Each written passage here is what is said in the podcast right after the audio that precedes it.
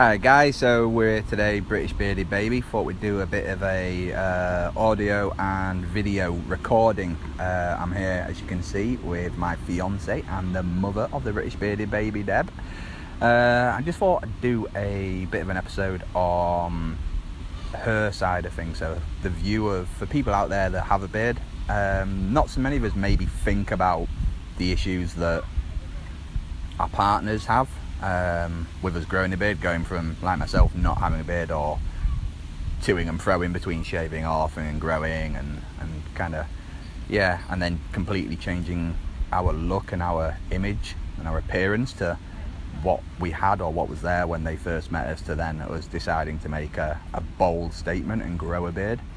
Um, yeah, and just basically just have a bit of fun with um, and getting into the Deb's mind behind my beard. Um, so yeah, I'll start by just obviously if you don't know the story, the reason behind uh, the British Bearded Baby, what we do is we create beard oils and balms. But when uh, we found out we were having our first baby, um, I kind of wanted to check in the products that I had to make sure the ingredients weren't going to irritate or uh, aggravate his skin or basically didn't want him not to like my beard. I didn't want to be that dad that you see on Facebook or on videos that, you know, they have a beard, they shave it off, the baby cries, doesn't recognise him. And yeah, so I looked into what I was using uh, and it kind of shocked me. A lot of synthetic, unnatural stuff that I didn't know much about but didn't trust straight away.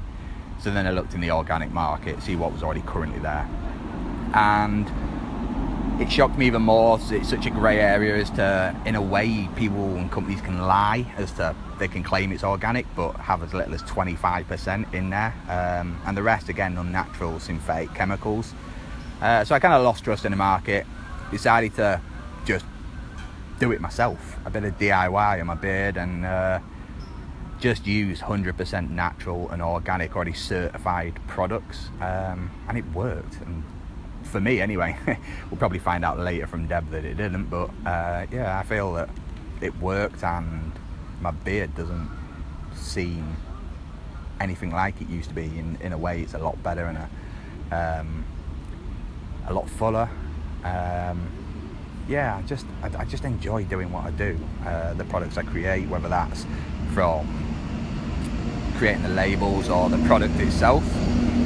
Um, so start by uh, asking Deb, like, what was uh, what were your thoughts on when I decided and kind of told you that I was gonna keep my beard and grow it rather than just keeping a, a little bit of stubble like you used to have and stuff at work or changing.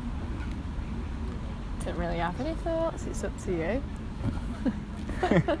you had no no thoughts whatsoever, so no. you didn't you didn't mind. You've always had a beard on and off, so it's not like it's any different for me. No.